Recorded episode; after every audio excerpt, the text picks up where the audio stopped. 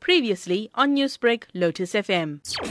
We are very disappointed with the decision that was taken to strike the matter off the roll, to withdraw the matter. However, it is not something that we should concern ourselves with. We Don't deserve to be walking out freely. I honestly don't understand what we should be doing here in this matter here. Now. In terms of justice, because you mentioned justice, what would justice mean for you? Justice for us will mean one is those that are responsible and those who participated in the attack on the mosque should be given a life sentence with no bail and no parole. They should be put in the slammer for the rest of their lives. That would be the justice that we want on, in, in this matter. And let's talk about that an alleged attack on the mosque. How has this affected the community and this religious organization? The community were affected initially, but now we've come to accept, we have accepted the, the losses that we've incurred, but we haven't forgotten. And we want justice. The community is crying out for justice. They are saying that, listen, this can't be the case. These guys need to pay for what they have done. And the community as a whole are very disappointed with the matter where the case has been withdrawn. And with regards to the fatality that did take place, are you still in correspondence with the family members of this person? Yes, I'm in contact with them daily. That's the hardest part for me, to see the grief. It is terrible. It's not mm. something that you wish for anyone.